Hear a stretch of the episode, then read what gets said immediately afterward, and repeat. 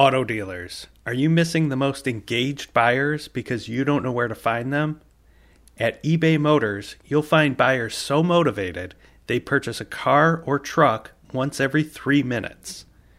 Just call 866-210-5362 and mention the code AUTONEWS to get 50% off your first 2 months. Hello, and welcome to Daily Drive. It's Friday, April 15th, 2022. I'm Jamie Butters, executive editor of Automotive News. California wants a lot more EVs, a lot faster. Can automakers keep up? The latest product news shows they're going to try. And a California tech company lands a big deal. Also, record high transaction prices have been good for the automakers and dealers. What happens when tailwinds turn to headwinds? We'll get into that a little later in the show. First, let's run through all the news you need to know to keep up in the auto industry. Let's start in Sacramento. California is calling for zero-emission vehicles and plug-in hybrids to make up nearly 70% of new vehicle sales by 2030. The effort is part of an aggressive timeline set by the state to completely phase out the sale of new gasoline-powered cars and light trucks by the 2035 model year. The first benchmark in the plan is having zero-emission vehicles and plug-in hybrids make up 35% of sales by the 2026 model year. Those vehicles made up 12.4% of California's new vehicle market last year. The Alliance for Automotive Innovation, which represents most major automakers in the U.S., says California's plan requires aggressive increases in EV sales, and meeting the marks would be extremely challenging, even in California. In terms of manufacturing, especially at break-even or better, California's timeline presents a significant challenge to automakers. On the product side, they seem to be getting ready. Our Vince Bond reports that Ram plans to unveil a concept of its electric 1500 pickup this year. The Stellantis truck brand has shown a few images of what the first battery electric pickup could look like, but Ram CEO Mike Koval tells Automotive News that Ram is preparing to take the next step with a live concept ahead of the truck's slated 2024 release. While the public is taking in the first generation of EV pickups from Hummer, Ford, Rivian, soon Chevy, maybe Tesla, Koval said Ram is consulting with consumers to ensure its pickup and future EVs will meet their needs. Toyota reportedly plans to launch an SUV version of its Crown sedan. Sources telling Reuters that the automaker will start to sell the vehicle in Japan, China, and North America in the summer of 2023. The move would revamp a nameplate that has been sold in Japan for nearly 7 decades.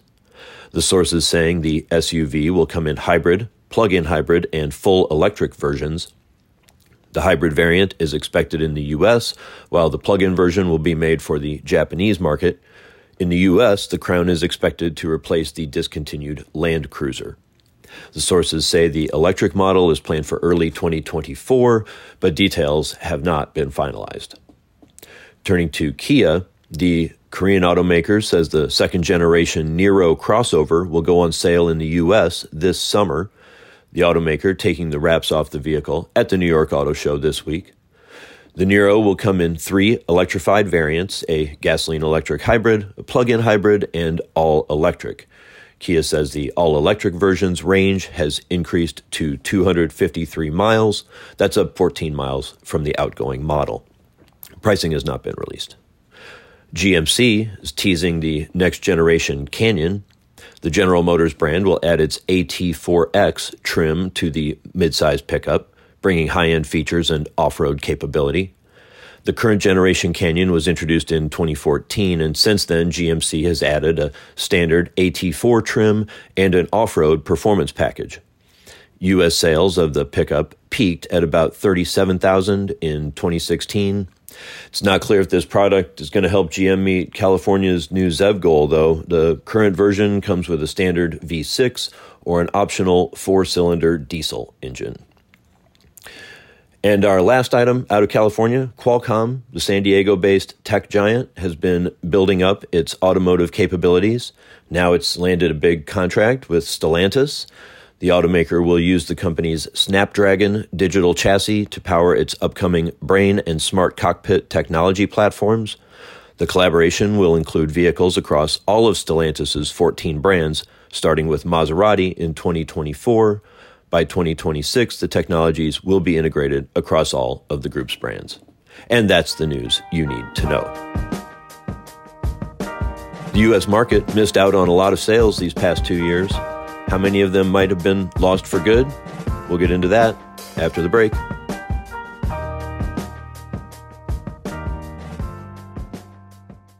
The most motivated car buyers aren't knocking on your door anymore. They're online, but you don't have to look far. You can find them at eBay Motors. Our platform features over 7 million engaged users. Our buyers are so engaged, they enter over 3 billion search impressions per month and buy a car or truck every 3 minutes. Today's car buyer has high expectations when they browse online. eBay Motors helps you meet those expectations. Use machine learning with our AI-driven vehicle pages, and you'll automatically optimize your buyer's experience. It's as easy as listing your inventory and watching as the most engaged buyers find you.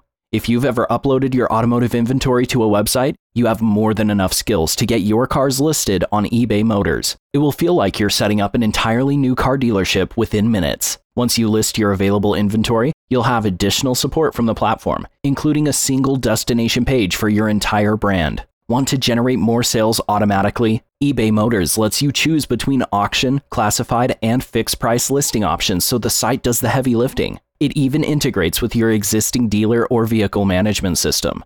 All you have to do is list your inventory, sit back, relax, watch a movie, and then check back in to see the sales you've made. How do you start? It's as simple as creating an account. Call 866-210-5362 and mention the code AUTONEWS to get 50% off your first 2 months. Find out why selling cars has never been this easy. That number again, 866-210-5362. Welcome back to Daily Drive. I'm Jamie Butters. Lost production due to the chip shortage and strong demand from a fast-growing economy have pushed prices and profits into record territory for auto dealers and automakers. With significant pent-up demand for new vehicles, scarcity will continue even after production returns to normal, whenever that happens. Thomas King, president of JD Power's Data and Analytics Division and Chief Product Officer, said supplies could remain historically low through much of 2023, or in a higher output scenario, they could regain about half of the epic decline. How might this play out? Will automakers sacrifice market share to maintain discipline on pricing? What other headwinds are coming? I spoke with Thomas King at the New York Auto Forum, which was held this week in conjunction with the New York Auto Show. Thomas, we know the market is so defined by scarcity right now. When do you anticipate that production will get back to normal? Yeah, well, we think production has an opportunity to come back to normal in right around July or August. And by normal, we mean for the industry in aggregate. So there's still going to be disruptions in various places, specifically in certain manufacturers, certain brands, certain countries of manufacturing origin. So there will be lots of disruptions, but we think in terms of total throughput, we could potentially see it get back to normal in either July or August this year. That's July or August for North America or globally? Well, we're talking about vehicles that are assigned for sale in the US, okay. And this is one of the key dynamics. There's pluses and minuses across the globe, but in terms of what's been assigned to the US, we think we'll start to see a normal level of production assigned to the US sometime July or August. Of course, barring any other disruptions, that's which correct. We've had so many of lately. We have. It's a challenging environment, but right now we think that's potentially what's going to happen. So your projections sound a little more optimistic than Toyota's. Bob Carter's been saying they feel like they have a pretty good view into the second and third quarter. He doesn't say exactly what they're viewing, but it sounds a little cautious. And then, and so still maybe even some concerns about the fourth quarter, or maybe getting back to normal in the fourth. But you feel confident that it'll pick up a little sooner than that? Yeah, I mean, based on our JD Power analytics, our low-end scenario is compatible with what Toyota is saying, so right around about 15.5 million, but we do see significant opportunity for upside there. Now, lots of uncertainty, so what Toyota says is certainly within the realm of possibility, but we think there is an opportunity to potentially do a little bit better. Mm-hmm. Of course, vehicles that get produced in the fourth quarter, not all of those will get sold in the fourth quarter. Some of it may spill over into 23, but that will make for a better 23. Sure. So, how much pent-up demand is there? We've had two really pretty depressed years. Yeah. So we think, if you think about what's been missed, it's a couple of million retail sales, about 3 million fleet sales, and about 700,000 lost sales each quarter that goes by in the current environment. So there's a lot of deals that didn't happen. Now, obviously, not all of those will come back, particularly on the fleet side. The folks who needed to renew their rental fleet a year ago, well, they didn't do it, and so now it's a reset. But there's certainly well over 1 million to 2 million units of excess pent-up demand out there that needs to be solved before we can start to get the industry back to normal and start building up those inventory levels. So we hear a lot about some of the benefits of this COVID economy. The lack of inventory means lower incentives, higher margins, actually dealers making money on new vehicle sales. Do you see that continuing? There's a lot of talk about we're going to continue discipline, we're going to keep these lean inventories. Do you buy it? It all depends on your time frame. For 2022, yes. Right. For 2022, that's not discipline. That's just a lack of supply, right? It's impossible. So separate the intent from what people are able to do. For 2022, we're going to be super lean. We may, in a high production environment, see a little bit of a buildup of inventory in Q4.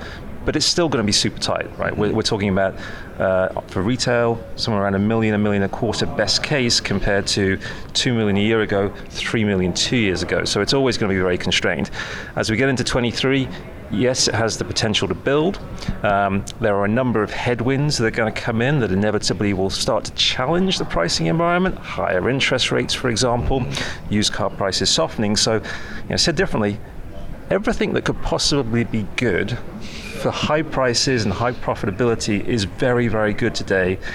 Probably can't get much better, so directionally it says, hey, there's going to be some downward trajectory. The question is how much and how fast, and for us, we do expect a relatively modest decline, but ultimately, to answer your question, it's really in the second half of 23 where I think you start to see the greatest risk of those profits and prices eroding. Do you anticipate that brands will maintain this discipline and keep, whether it's a 30 or a 60 day supply, something significantly less than they had before the COVID? So two questions. Will they choose to? And are they able to? Are they able to proceed? Will they choose to? So to the extent that there's a supply chain disruptions continuing, it becomes a moot point. Let's assume that production's available, then it becomes, will they choose to?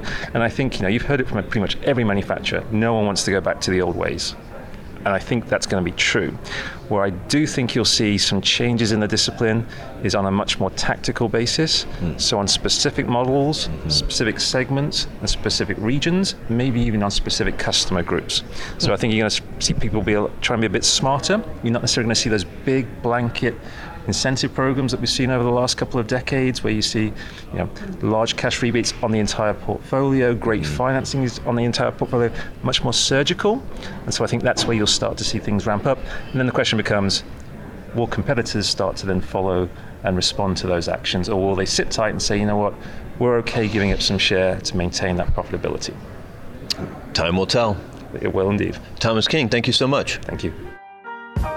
That's Daily Drive for today. I'm Jamie Butters. You can get all the news on supply and demand forecasts and everything happening in the auto industry at autonews.com. Thanks to Nathan Kadick for editing today's show. Thanks to the ANTV team and web editor Victor Galvan for their help. And thanks to you for listening and making this show part of your workday routine. Have a good weekend until Monday, when we all get back to work.